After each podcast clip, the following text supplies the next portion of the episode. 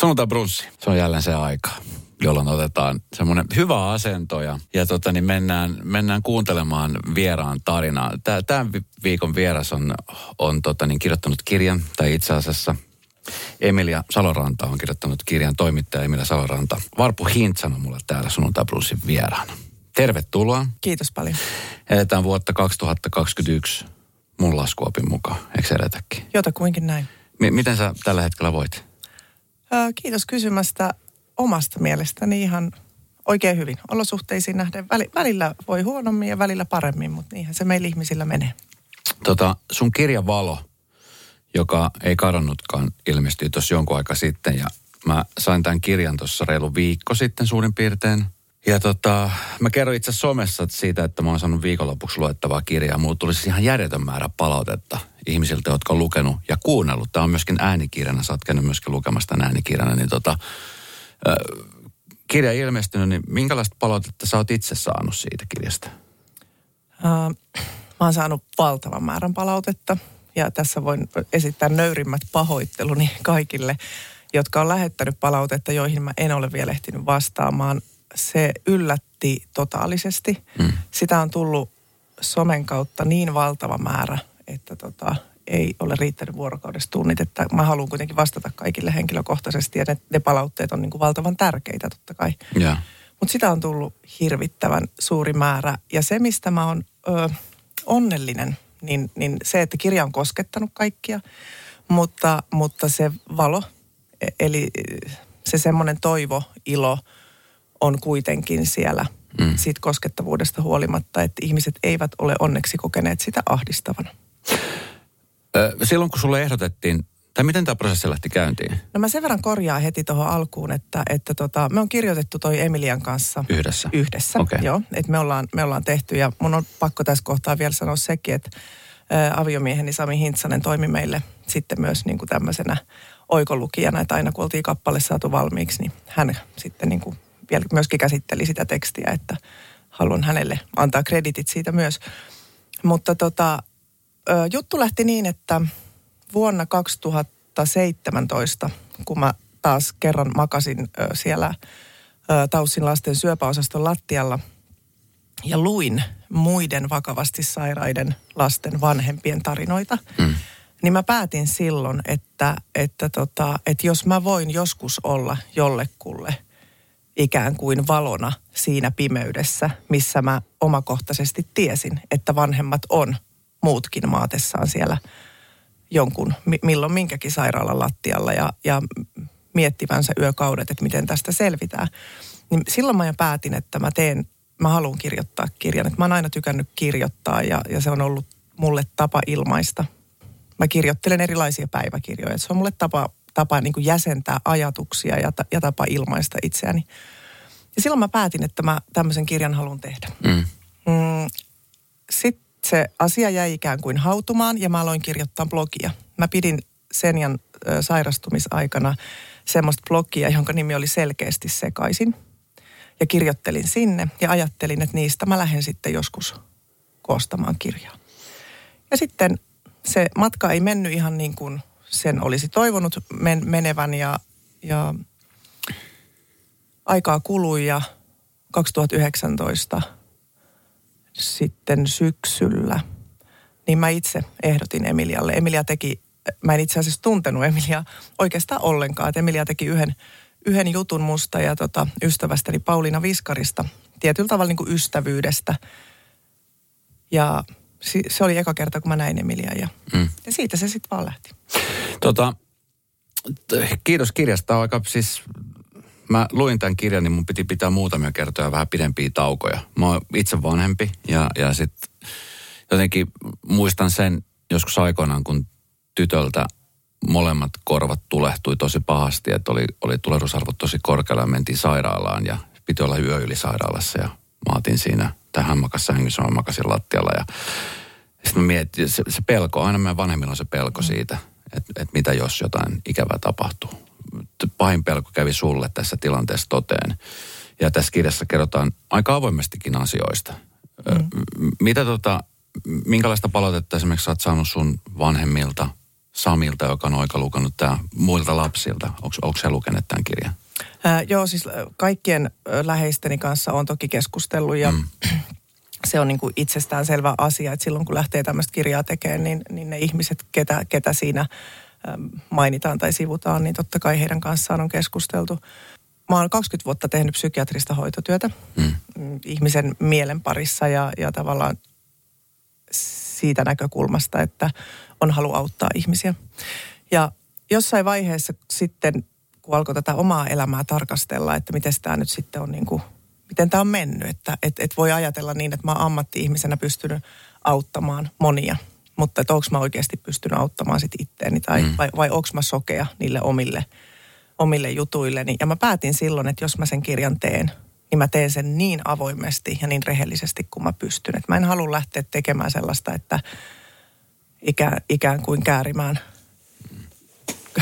kakkaa kultapaperin niin sanotusti, vaan että sit se pitää tehdä niin kuin uskottavasti ja avoimesti.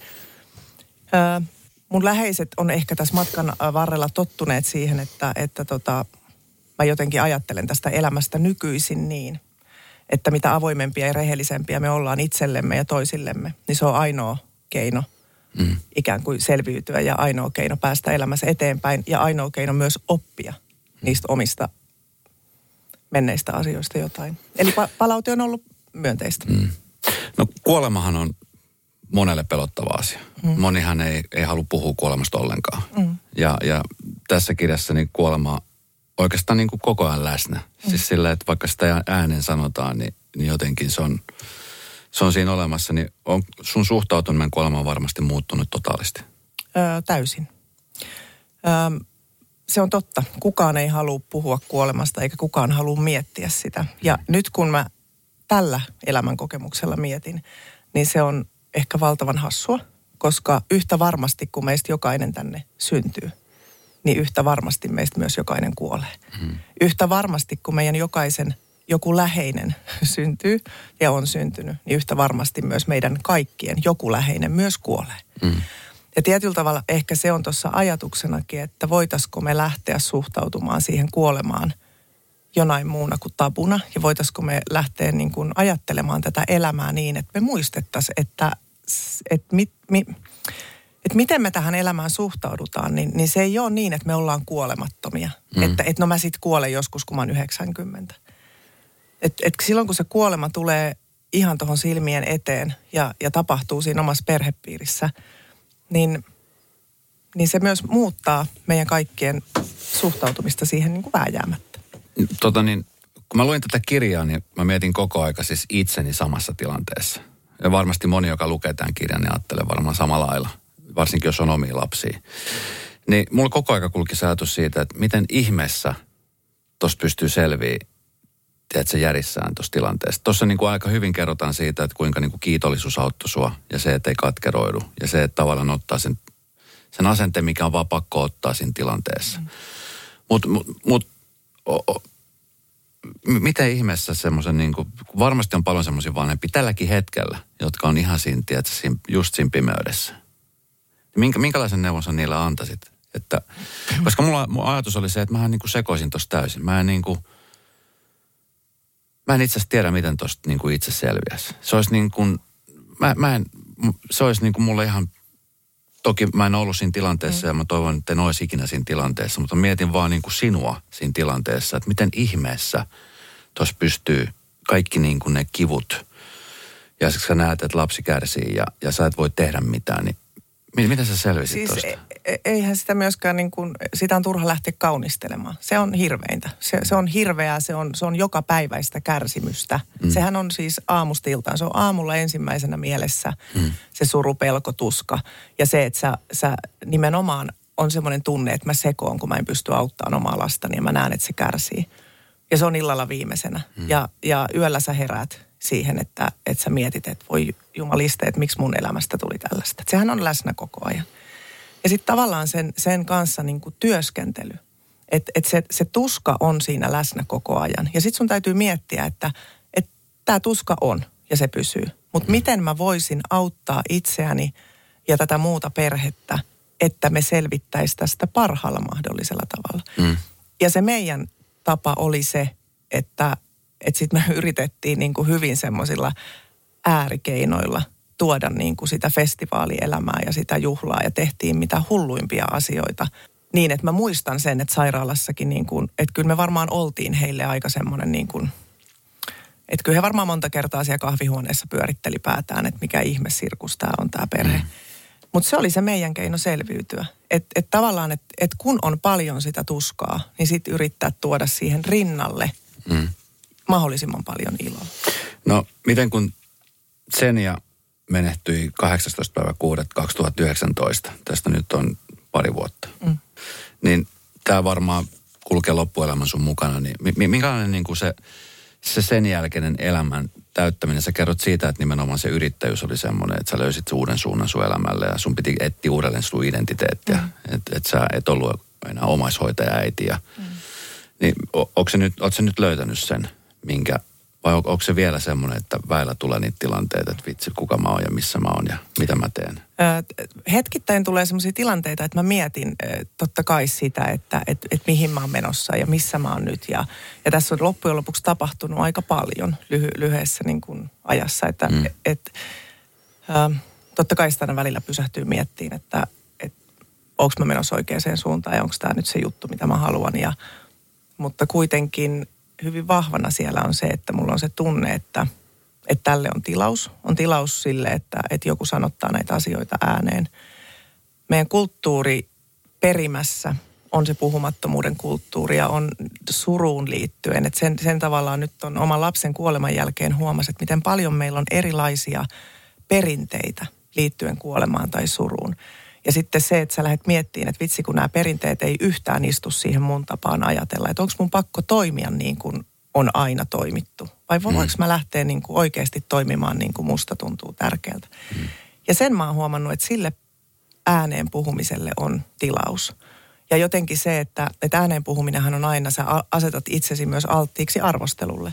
Mutta jotenkin mä ajattelen, että mä oon nyt jo kirjoittanut tommosen kirjan, missä mä aika rehellisesti niitä omia kipukohtia, niin myös niin kuin tuon esiin, niin tavallaan se, että mä oon nyt lähtenyt siihen junaan jo ja siinä junassa nyt ollaan. Pakko kysyä, onko tullut arvostelu tämän asian takia?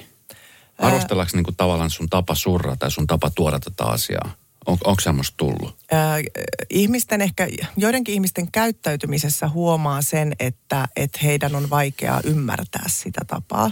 Että esimerkiksi sitä, että mä en halunnut järjestää omalle lapselleni hautajaisia, vaan mä halusin järjestää hänen elämäänsä kunnioittavat juhlat. Musta oli ihan mahtava, superhieno. Niin tämä, kun se on niin radikaalisti vastakkain sen perinteen kanssa. Et siinä kutsussa, kun sinne ihmisiä kutsuttiin, niin mä toivoin siinä, että et ei pukeuduta mustaan. Et Seni aina sanoi, että musta ei ole mikään väri. Että niin totta kai sitä joku ajattelee, jopa varmasti niin, että se on jotenkin kuolemaa, että se ei ole arvokasta tai että mä halvennan kuolemaa tai muuta. Mulle ei ole kukaan sanonut näin, mutta mä uskon, että varmasti on ihmisiä, jotka ei ihan sitä purematta niele. Miten niin kuin muu perhe ympärillä, onko se oireillut tämän asian suhteen? Sä vaikutat, mä en sua sen ilmemmin tunne, mä olen kuullut susta paljon ja kirjan perusteella mä saan semmoisen kuvan, että sä oot ihan helvetin vahva ihminen. Ja sun mies on myöskin tosi vahva ihminen. Miten lapset tuossa tilanteessa? Miten niin kuin kumminkin kuolema on pelottava asia aikuisille? Tai se jotenkin siitä on tullut pelottava asia. Semmoinen lopullinen.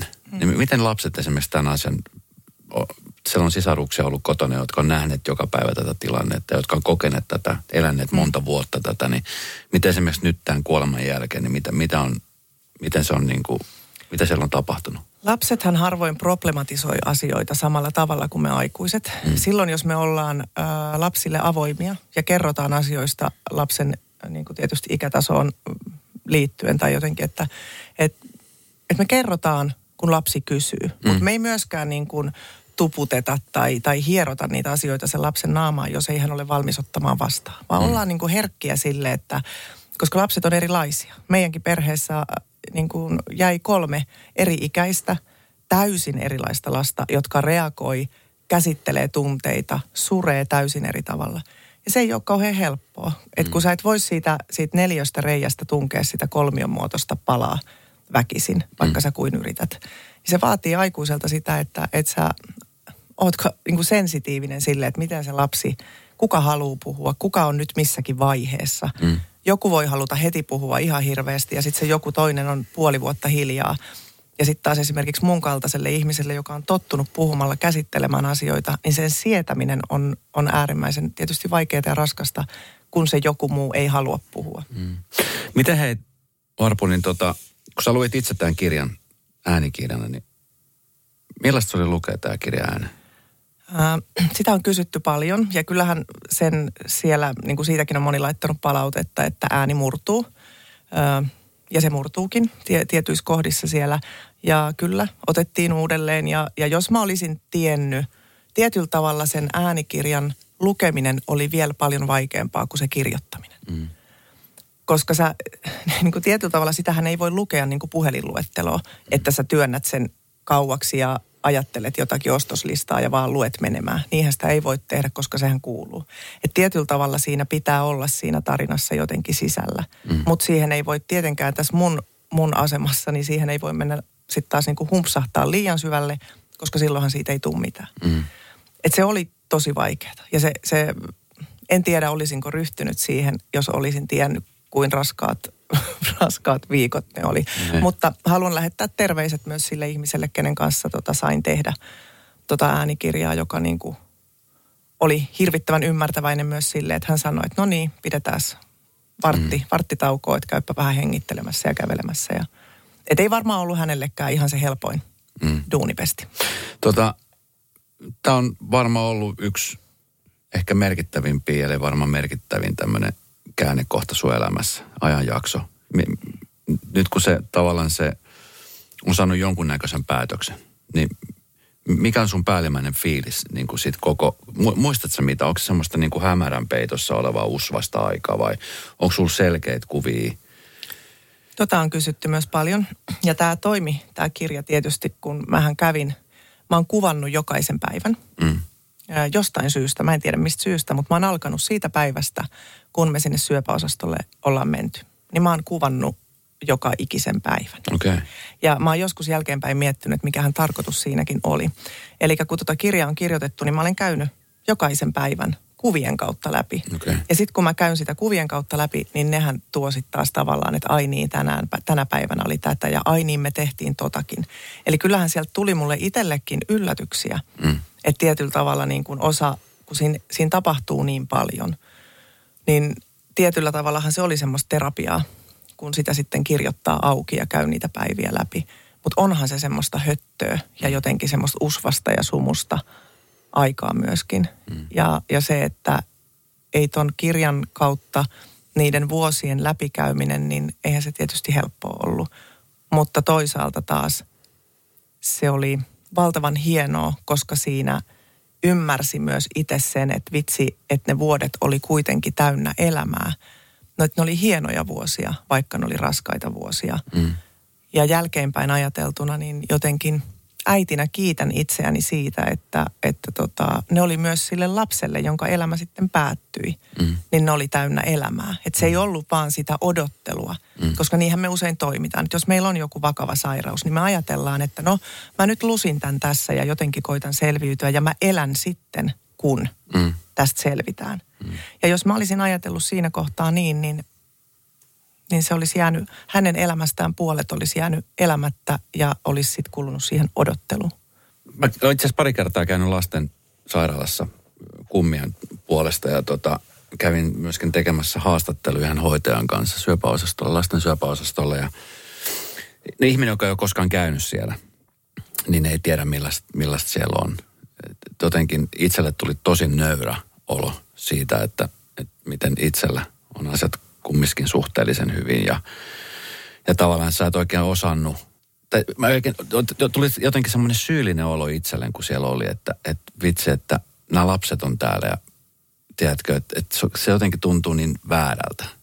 Niin miten sä puhut tässä kirjassa myöskin siitä, minkälaisia kohtaamisia sulla on ihmisten kanssa, että jotkut tulee sanomaan luonnollisesti, että ottaa osaa ja tavallaan niin kuin, että ihmisellä on erilaisia tapoja niin kuin tuoda esiin sitä sun kantamaa surua ja sitä lohtua, niin minkälaisia kohtaamisia esimerkiksi nyt sulla on ollut jälkeenpäin syöpäsairaiden lasten vanhempien kanssa? Se on varmasti ottaneet yhteyttä tosi paljon suhun ja hakeneet sitä tukea ja varmasti niin kuin omapintaista kokemusta. Ja nämä tarinat toki aina pääty näin.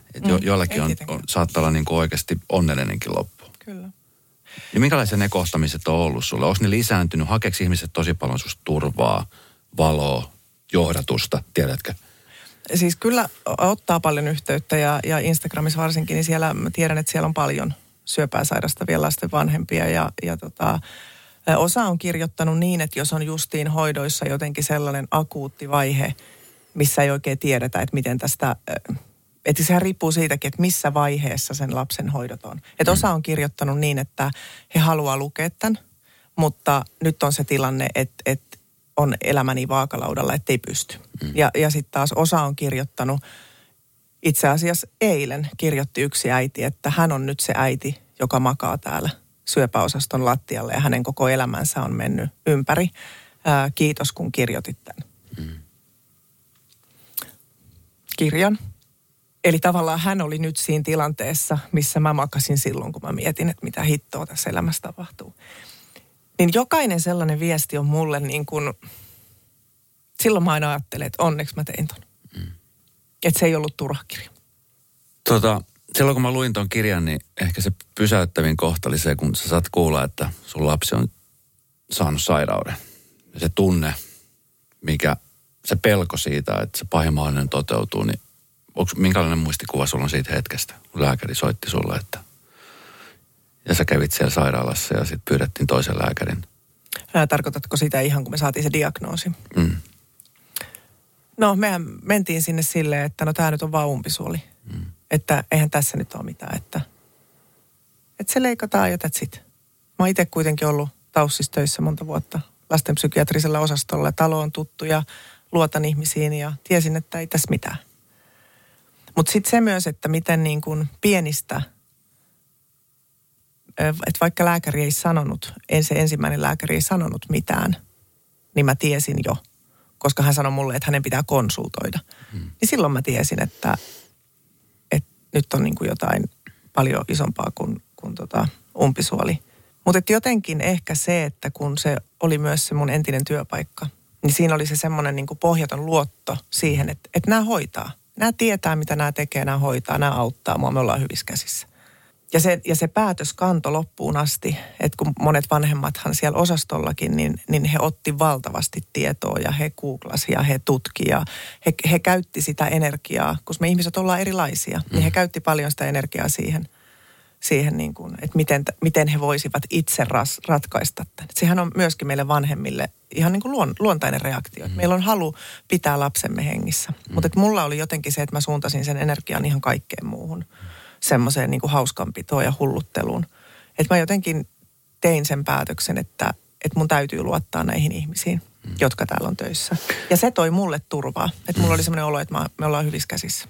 Mä silloin kun mä kävin siellä osastolla, niin huomasin, miten siellä on niin kuin henkilökunta on siis superhienoa, jotenkin hienotunteista ja miten he on joutuneet tilanteeseen, jossa he joutuu käsittelemään erilaisia tuntemuksia, jossa joutuu kertoa vanhemmille ikäviä asioita, jossa joutuu olemaan pienten potilaiden kanssa. Ja tässä käy hyvin ilmi siitä, että mitä esimerkiksi verorahoilla saa aikaiseksi, miten hyvää hoitoa Suomessa on, mitä hyvää henkilökuntaa, lääkäreitä.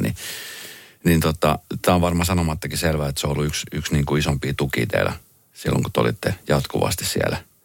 Siis siitähän tuli sellainen, niin kuin ensin siitä tuli perheen jatke, niistä hoitajista ja lääkäristä, varsinkin niistä, tietysti kun lapsilla on aina ne omahoitajat ja yleensä on niin kuin yksi lääkäri, joka tavallaan vastaa, vaikka totta kai siinä on vuorossa muitakin lääkäreitä, mutta niin he oli ensin semmoinen, niin kuin heistä tuli perheen jatke, mutta mekin kun meni monta vuotta siellä oltiin ja tosi intensiivisesti, niin niistähän tuli osa meidän perhettä. Että kyllähän ne tiesi kaiken niin kuin kengänkärjen asennosta, kun me mentiin sinne osastolle, niin he jo luki meitä ja niin kuin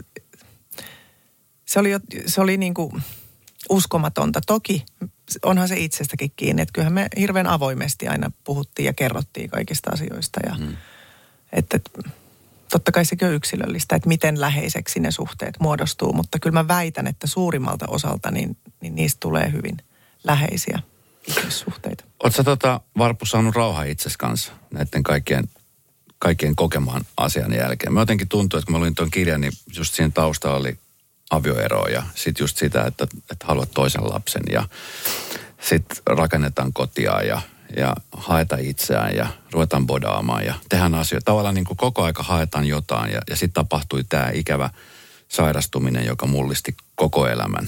Sitten on monta vuotta siinä, vähän toivoa välillä, sitten taas se viedään, taas vähän toivoa. Niin, jääkö sulle semmoinen, kun sä sanoit tuossa, että sä et pelkäänä mitään, mutta ootko sä rauhassa itsesi kanssa nyt tällä hetkellä? Vai? Sitten tuli korona, sekoitti kuviot teidän perheessä täysin. Että tavallaan tuntuu, että vitset, perkele, mitä vielä? Ja tämän kaiken johtopäätöksenä se, että on ehkä väärin sanoa, että mä en pelkää mitään, mutta mun suhtautuminen pelkoon on täysin muuttunut. Ja se justiin, että mulla on ollut aina sellainen oma hyväinen ajatus, että vähän semmoinen, että mulla on tää koko paska hallussa. Ei mulla ole. Mulla ei todellakaan ole tää koko paska hallussa ja ei itse asiassa ole kellään muullakaan. Kukaan meistä ei tiedä, mitä huomenna ovesta tulee. Ei meiltä kysytä, että sopiiko sulle Esko nyt, että sun joku läheinen sairastuu, tai sopiiko sulle Esko, että nyt tässä kävikin tällainen. Ei meiltä mitään kysellä. Ja sen kun ymmärtää ja oivaltaa, että hei, tätä elämää voi vaan elää. Voi tehdä parhaansa kunnioittain muita. Se, että sä olet hyvä itsellesi ja muille, niin se riittää. Ei tarvii niinku puristaa sitä mailaa koko ajan, mitä itse ainakin olen tehnyt. Et mä oon aina ajatellut, että silleen niinku hampaat irvessä, että pörkölö, kun mä nyt vaan niinku teen parhaani, niin kyllä tää tästä. Niin nyt ymmärtää sen, että ei tarvi. Et itse asiassa tämä elämä, kyllä tää tässä menee. Ei tarvi koko ajan pingottaa ja yrittää jotenkin niinku, koska se pelkohan ohjaa, että me pelätään koko ajan jotain. Ja se ohjaa sitä meidän toimintaa ja ohjaa valintoja. Mutta sitten tavallaan, kun sä suostut ajattelemaan niin, että okei, tämä pelko on. Me kaikki pelätään jotain ja se on fine. Mutta se, että me työskennellään sen asian kanssa aktiivisesti ja yritetään kuitenkin niin kun elää tätä elämää ottamatta itseämme tai tätä elämää niin vakavasti. Minkälainen sun arki nyt on? Onko siis jo muodostunut rutiineita ja elät sä nyt myöskin... Mä elän niin pellossa. Elätkö? Elän. Siis mä sanon ihan rehellisesti, että mä elän niin kuin pellossa. Ja se tarkoittaa mun kohdalla sitä, että tuossa kirjassa mä kirjoitan myös siitä, että lääkäri sanoi mulle, että silloin ihan ensimmäisenä päivänä, että sä voit hävittää sun oman kalenterin. Että susta tuli nyt lapsen omaishoitaja ja nyt seuraavat 2 vuotta lapsen hoidot määrittää sun arkeen. Ja mä olin kauhuissa, niin mä ajattelin, että mä en ikinä voi heittää mun kalenterit. Mä oon just se, joka kalenteroin kaikki menot ja tulot ja välitapaamiset ja puhelut ja kaikki kalenteri. Ja sitten mä ajattelin, että mä oon kuulijainen ihminen, mä heitin kalenterin pois, koska mä en sitä kerran tarvitse. Ja se, miten se sitten tavallaan se hetkessä eläminen. Me ihmiset, meillä on tosi monella lukee jossain carpe diem ja elä hetkessä. Ja tosi harva itse asiassa tietää, mitä se sitten oikeasti tarkoittaa. Ja se hetkessä eläminen tarkoittaa sitä, että sä et tiedä ihan oikeasti, missä sä oot huomenna. Sä et voi suunnitella mitään huomiselle, kun sä et tiedä, ootko sä sairaalassa vai ootko sä kotona vai missä sä oot. Eli sulla on aina vaan tää päivä. Sä aamulla voit katsoa lapsen niin kuin voinnin, että okei, no nyt tää on kohtuu hyvä. Eli todennäköisesti ollaan ainakin iltapäivään asti kotona. Mutta et sä välttämättä tiedä, missä sä oot illalla. Eli ei ole muuta kuin se hetki. Niin, kuinka helppo siihen oli hypätä? Ihan kauhean vaikea. Aivan kauhean vaikea. Mutta sitten kun ei ole vaihtoehtoja, niin sit tavallaan niin kuin päivät menettää merkityksensä. Me ihmisethän ollaan myös semmoisia, että maanantai on saanut jotenkin pahan päivän leiman ja sitten me odotetaan perjantaita. Perjantaina on niin kuin elämä kukoistaa, koska on viikonloppu. Ja sunnuntaina alkaa sitten jo illalla vähän ottaa päähän, koska huomenna on maanantai. Niin mä päätin silloin, kun mä jäin yrittäjäksi, että mä en enää halua arvottaa päiviä sen mukaan, että mikä nimi niillä on. Tai mä en halua odottaa viikonloppua tai aina jotain joulua tai juhannusta tai lomaa. Että mä haluan oikeasti elää tällä samalla tyylillä, että jokainen päivä on niinku tärkeä. Ja sillä mä tarkoitan sitä, että mä elän niinku pellossa. Että mulla ei ole, totta kai mun esikoinen käy koulua, niin mä tiedän, että onko arki vai viikonloppu. Mutta mä en välttämättä tiedä, onko tiistai vai torstai, jos en mä sitä erikseen jostain kato. Ja mä nautin siitä ihan valtavasti ja mä aion pitää kynsin hampain kiinni siitä, että mä en myöskään ajaudu enää siihen, siihen niin kuin sellaiseen arkeen, mitä se joskus on ollut. Minkälaiset välit teillä tällä hetkellä sun esikoisen kanssa on? Onko ne muuttunut, tai varmasti on muuttunut jollain tapaa? Minkälaiset välit sä koet, että teillä nyt on tällä hetkellä? Meillä on äärettömän läheiset välit, että siinähän se niin kuin yksi kriisin paikka itselleni on, että hän lähtee nyt, tai lähti toiselle paikkakunnalle lukioon ja venytellään sitä napanuoraa ja tietysti se, että hän on nyt se mun ainoa biologinen, onneksi mulla on sitten ne 2 bonuslasta myöskin, mutta se on vaikeeta, koska jotenkin nyt haluaisi ikään kuin sitoa ja pitää lähellään sen oman esikoisensa ja sitten kuitenkin tajuaa, että mä en voi häntä kahlita ja hänen pitää saada mennä ja tehdä ja kokeilla siipiä myös. Mutta äärettömän läheiset.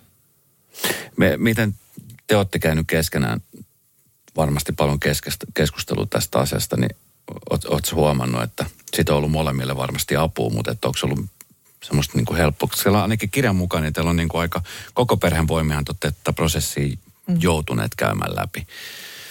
Niin sit voisin kuvitella, että teini-ikäinen lapsi, joka muutenkin, tiedätkö, no niin kuin säkin tiedät, kun olet ollut teini, että miten on, ja sitten yhtäkkiä tulee tämmöinen tilanne, että jossa toinen lapsi sairastuu ja vie kaiken huomion ja itse on joutuu olemaan tukena eikä oikein tiedä, niin miten siitä selvittiin? No taas jälleen kerran tämä, että kyllähän mä kerroin esikoiselleni avoimesti, että on äidillekin tosi vaikea tilanne, että äiti haluaisi olla sun kanssa kotona ja sitten äidin kuitenkin pitää olla, että Senja ei voi olla yksin sairaalassa, että sitten äiti on siellä. Toki tehtiinhän me myös sitten niin, että olihan, niin kuin Samikin oli paljon sairaalassa ja Senja nautti siitä Samin seurasta ja siitä sen huonosta huumorista ja silloin tavallaan järjestettiin sitä, että mä jäinkin kotiin, mutta olihan se vaikeaa ja jotenkin se, että se, vaikka sitä kuinka yrittäisi itselleen miten tahansa perustella, niin se vaan on niin, että se huomio on silloin siinä yhdessä lapsessa. Ja sitten tietysti tuohon liittyy niin paljon semmoisia hoitotoimenpiteitä, hoitorutiineja, varsinkin sitten siellä saattohoitovaiheessa. Että se on ihan ympärivuorokautista työtä. Ja se, että sä ympärivuorokautisesti hoidat, valvot, heräät yöllä, niin äiti on vähän väsynyt. Ja siihen liittyy paljon. Mutta se, että ne kaikki sanoo ääneen, niin musta se, että mä aina niin kuin olin rehellinen. Mä sanoin, että tää on tosi kurjaa, mutta elämässä tulee tilanteita, mille me ei voida mitään. Ja tää on sellainen, mille me ei voida mitään. Ootko saanut nukuttuja univelat pois? Meni pitkän aikaa, että tietyllä tavalla se jäi päälle. Että sen jälkeen se saattohoitovaihe oli sitä, että mä lääkitsin häntä myös yöllä ja se kipu vaikeutti tietysti hänen untaan ja me nukuttiin siis vierekkäin se viimeinen vuosi. Niin ne unet oli siis aivan onnettomia. Ja se vei tosi pitkään. Nyt mä ehkä koen, että viime keväästä lähtien, nyt mä oon nukkunut siis täysiä yöunia suurimmaksi osaksi. Eli mä en enää säpsähtele. Eli tosi pitkään meni niin, että mä havahduin yhtäkkiä yöllä. Että ikään kuin, että mun täytyy nyt tehdä ja oonko mä nyt kattonut ja oonko mä nyt muistanut sen lääkkeen. Ja miksi kello ei ole herättänyt, että mun on pitänyt antaa lääke ja nyt se ei olekaan herättänyt. Eli kyllähän se niin kuin siinä meni tosi pitkään. Millaisia unia sä näet? Tuleeko nämä asiat vielä uniin? Mä näen hirveän vähän unia. Okay. Mä oon toivonut, että mä näkisin enemmän, mutta okay. Tosi moni on kysynyt, että näetkö sä Senjasta unta. Mä oon nähnyt tasan 2 unta niin kuin Senjasta, että mä toivoisin, että mä näkisin enemmän. Mutta joku unitieteilijä voi nyt sitten kertoa mulle, että mitä se tarkoittaa, kun mä en näe unia, mutta siis hyvin vähän näen. Miten nyt, kun tilanne on, mikä on tällä hetkellä, niin nyt kun elämä jatkuu ja sehän ei pysähdy siihen, vaan se jatkuu ja jatkuu ja jatkuu. Vuodet tulee ja muuta. Niin tästä nyt pari vuotta, niin tuleeko sulla äitinä, mä en tiedä miten se tämmöistä asiaa voi käsitellä, mutta sä et tiedätkö, että ikään kuin, että Senihan ei unohdu varmastikaan koskaan. Mutta tiedät, se on just niin kuin sanoit, että sä käyt väillä haistelemassa tyynyliinaista tuoksuja ja muuta, niin pelottaako sua, että sitten nämä katoaa jossain vaiheessa nämä tuoksut ja tavallaan semmoiset, että sulla on valokuvia, sulla on videoita, sulla on paljon sellaista niin kuin äänitallenteita ja tällaisia, mutta Mutta tiedätkö tavallaan se irtipäästäminen? Tiedätkö, mitä mä tarkoitan? Tiedän, mutta mä vertaan tätä siihen, että kun monihan, mä oon saanut tasan yhden, tämänkin mä voin ääneen sanoa, mä oon saanut tasan yhden viestin Instagramiin ja mä saan niitä valtavasti. Ja siinä luki, että olisiko jo aika päästää irti. Eli yhden ainoan siis tämmöisen niin kuin millään tavalla kielteiseksi tai negatiiviseksi niin kuin, minkä voi edes luokitella. Että mä oon säilynyt tosi hyvin siltä ikävältä viestinnältä. Ja mä jäin niin kuin miettimään sitä, että voisiko päästää irti. Niin eihän me vanhemmat päästetä lapsistamme koskaan irti. Mm. Oli ne eläviä tai kuolleita. Siis tavallaan, että ne äidit, jotka on 90 ja niillä on 70-vuotiaat lapset, ne on niiden lapsia aina. Mm. Eihän me niistä päästetä irti, vaikka ne olisi aikuisia. Mm. Niin miksi mun pitäisi päästää irti siitä mun kuolleesta lapsesta? Mm. Sehän elää mun mukana koko ajan. Aina mä mietin, että no nyt se olisi 18. Mitähän se nyt tekisi? Mm. Että en mä edes ajattele niin, että mä odotan jotakin aikaa, että sit mä oon päästänyt irti tai sit mä oon päässyt surusta yli. Se on mun mielestä käsittämätön kysymys, että oletko päässyt surusta yli. Mm. Enkä pääse varmaan. Että sit kun mä oon jossain eläkeikään, niin varmaan silloinkin mä mietin, että mitenkähän sen jää, että mitähän se tekisi työkseen, olisiko sillä perhettä, olisiko sillä lapsia. Samin kanssahan tämän seurustelusuhde alkoi vähän ennen kun tämä sairastuminen tuli. Ja ainakin kirjan, kun lukee, niin se, että tulitte tuore pari, niin se piti teidät aika hyvin niin kuin siinä, varsinkin se alkuhuuman kanssa kasassa. Mm. Ja täytyy kyllä nostaa Samille hattua, että miten hänkin niin kuin heittäytyi täysillä. Voisin kuvitella, mä oon itse ollut sinkkuna tässä viimeiset 73 vuotta. Jotenkin musta uusioperheajatus hirvittää. Mm. Ja mä tiedän, että on paljon ihmisiä, jotka ajattelee samalla lailla. Tavallaan se pelko, just se pelko nimenomaan, se heittäytyminen, vaikka asiat haluaa onnistua. Teilläkin ensimmäinen tapaaminen Hoplopissa, lapset leikkii keskenään ja kaikki sujuu. Mm. Joo, ja kaikkihan pelotteli, että se on ihan kauheata ja lapset vihaa toisiaan vanhempia ja ne tappaa toisensa. Se pelotteluhan nimenomaan oli, että mekin mentiin sinne ihan sillain niin kuin... että apua, mitä tästä tulee. Ja sitten kun se menikin niin, että moi, mä oon se ja mä oon tää. Ja sitten me oltiin ihan sillä, että aha, no, jaa. Niin. Mm. No, minkälainen tilanne tällä hetkellä, Sami? Onko tämä sun mielestä vahvempi suhde, joka kestää nyt? Te olette nyt nähnyt ja kokenut niin paljon yhdessä. Niin, mehän aloitettiin nyt rakennusprojekti, että sitä me ei olla vielä kokeiltu, niin me aloitettiin varmuuden vuoksi nyt se vielä. Okay. Eli meidän koti on myyty ja aloitettiin rakennusprojekti ihan vaan sillä, että kokeillaan. Niin Huvikumpu on myyty. Huvikumpu on myyty. Miltä se myyminen muuten tuntui? Sä kerrot tässä kirjassa, että sä silloin sanoit, että onneksi sä et sitä myynyt. Joo. Koska tavallaan sulla on kaikki ne asiat siinä, mitkä kyllä muistaa. Miltä se myyminen tuntui muuten? Se on hirveetä ja nythän me asutaan siellä vielä, että tässä on varmasti se pahin on vielä meille kaikille edessä, että mä ajattelen, että se on myös sitä luopumista, että se metsässä asuminen on ollut mulle haave aina, jota mä olen ajatellut, että no sitten joskus. Mm. Ja tietysti niin kuin äsken puhuttiin, niin nyt se ajatus elämästä on, että jos mä voin lähteä toteuttamaan sitä haavetta nyt, niin mä lähden, koska mä en tiedä mikä se on se sitten joskus. Eli tietyllä tavalla sitä luopumista on nyt jo harjoiteltu.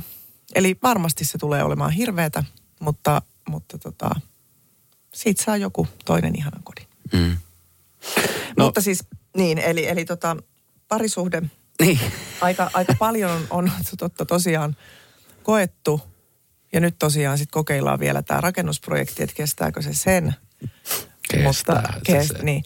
Mutta meillä on myöskin sellainen, me suhtaudutaan tähän parisuhteeseen sillä tavalla, että me ollaan tänään yhdessä. Me ei olla luvattu kumpikaan, että me ollaan ensi viikolla yhdessä. Sekin voi kuulostaa jonkun mielestä ihan hirveältä, että hei, te olette naimisissa, että miten voi noin sanoa. Ja mä sanon, että siksi, koska ei ensi viikosta kukaan tiedä. Että me ollaan tänään yhdessä, koska tänään on hyvä olla. Ja me ollaan tasan niin kauan yhdessä, kun meillä on hyvä olla yhdessä. Ja me ollaan vain ja ainoastaan siitä syystä, että me halutaan olla. Että meidän ei ole mikään pakko olla yhdessä. Sä oot yrittäjä, pidät luentoja, kirjoitat kirjoja. Mitkä on semmoisia asioita, mitkä sä haluaisit päästä vielä toteuttaa? mulla on mä haluan päästä siis tekemään semmoista omanlaistani keskusteluohjelmaa. Mutta mä en tiedä, mä en ole vielä sitä niinku pohtinut sen tarkemmin, mutta puhuminen, keskustelu ja se sellainen, siis mä rakastan sitä, mä rakastan ihmisten tarinoita. Mun mielestä ihmiset ylipäätään on äärettömän mielenkiintoisia. Ja tietysti se, että ihmisen mieli, miten se mieli toimii ja miten me kaikki yritetään sen oman mielemme kanssa selviytyä. Mun mielestä se on äärimmäisen mielenkiintoista. Miten me ollaan muuten vasta nyt havahduttu jotenkin enemmän ja enemmän tähän niin kuin siihen mielen tärkeyteen? Siis jotenkin tuntuu, että nyt 2000-luvun 10 jälkeen ollaan niin kuin mental coach alkanut valmistua. Urheilussa mentaalinen puoli on tosi tärkeässä roolissa. Urheilussahan se on ollut itse asiassa pidempään kuin se on ollut. Se on varmaan joskus se 80-luvulla ehkä ollut urheilussa jo jollakin tavalla. Jollakin tavalla, joo. Mutta että nyt niin kuin siitä puhutaan, nimenomaan tulee valmennuksia ja nyt niin kuin ruvetaan keskittyä siihen. Mitä me ollaan vasta niin kuin nyt havahduttu? Ei hyvä, että ollaan havahduttu, mutta miksi vasta nyt ollaan havahduttu? Onhan se niin kuin ihminen on elänyt tässä maapallon päällä. Mä ajattelen, että se liittyy... Tai no, tämä on nyt tosiaan ihan mun ajatus. Mehän ollaan eletty semmoisessa tässä täällä länsimaisessa kulttuurissa aika semmoisessa terveyssairauskeskeisessä ajattelussa. Eli niinhän mä oon tehnyt psykiatrista hoitotyötä. Eli mielenterveyden ongelmien kanssa.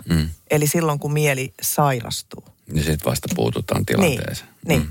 Eli ollaanhan me herätty siihenkin, että ennaltaehkäisevä terveydenhuolto ylipäätään. Se, että me hoidetaan terveyttämme, eikä sairautta. Niin tavallaan mä uskon, että se on sitä kautta, että on tullut ennaltaehkäisevä terveydenhuolto niin kuin fyysiselle puolelle. Niin sitten on alettu miettiä, että hei, itse asiassa sä voit hoitaa sitä sun mielen terveyttä ennen kuin se mieli sairastuu. Niin mä näen sen, mä oon nyt 20 vuotta tehnyt psykiatrista hoitotyötä. Niin mä jotenkin itse koen sen, että se on... Että nämä kaksi asiaa jollain tavalla liittyy. Että me arvostetaan terveyttä ja me ehkä nähdään itsemme enemmän kokonaisuutena. Että aiemmin se on ollut niin, että on vaan niin kuin fyysinen ja psyykkinen ja ne on vähän niin kuin irrallaan. Nyt me ymmärretään, että kyllä ne itse asiassa liittyy toisiinsa aika paljon. Uskotko sä kohtaloon?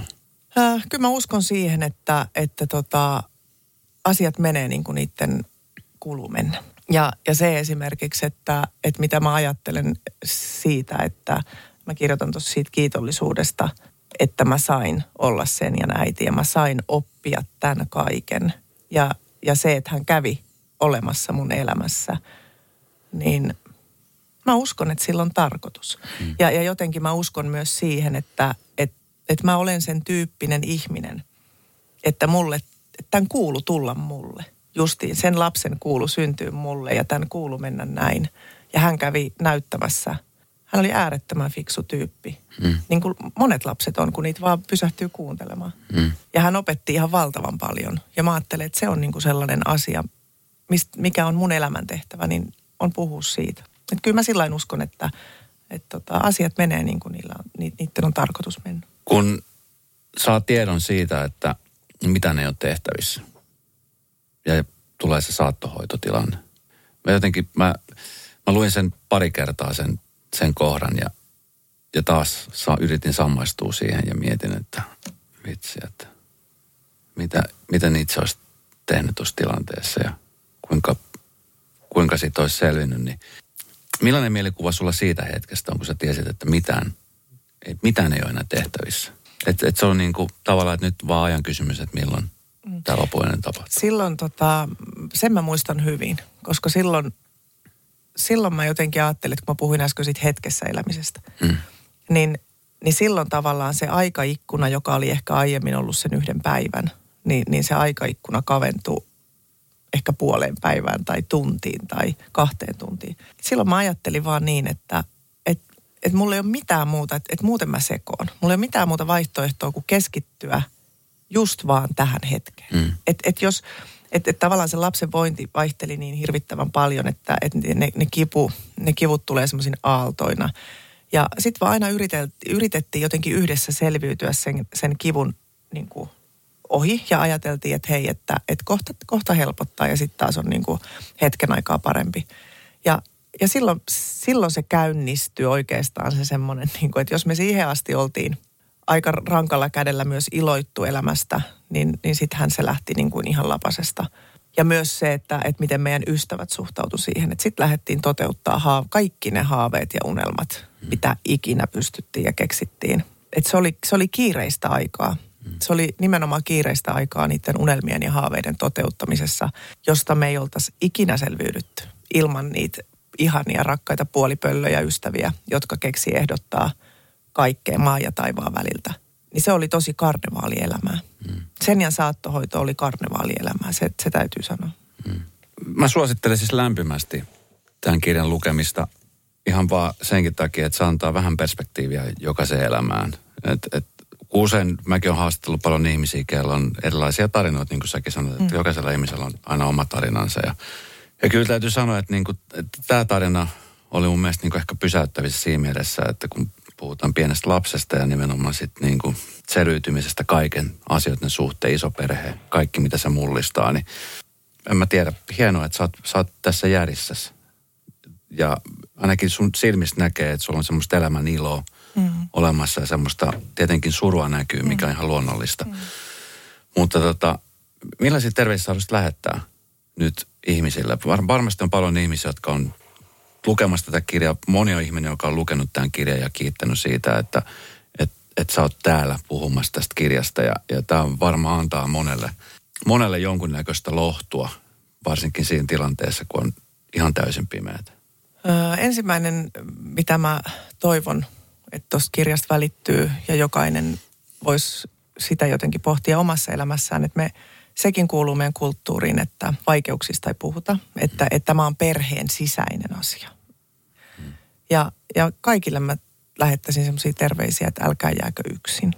Että mitä suurempi taakka, mitä niin kuin raskaampi elämäntilanne, niin sitä useamman ihmisen se vaatii. Että mitä useampi ihminen sitä raskasta taakkaa kantaa, niin sen kevyemmäksi se tulee.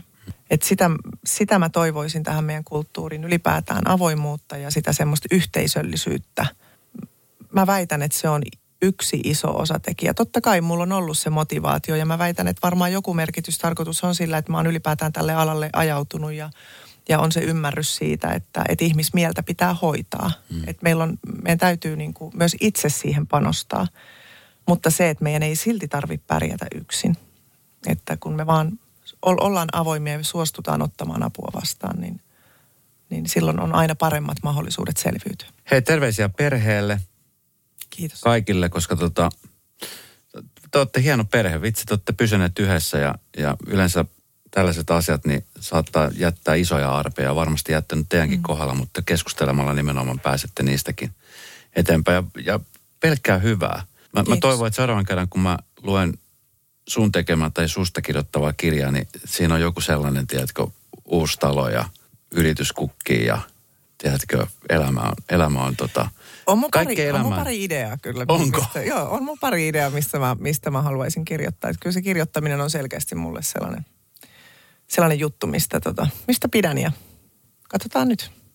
Ja hieno tarina, joka ei varmasti koskaan unohdu. Kiitos, oli ihana olla vieraana. Kiitos.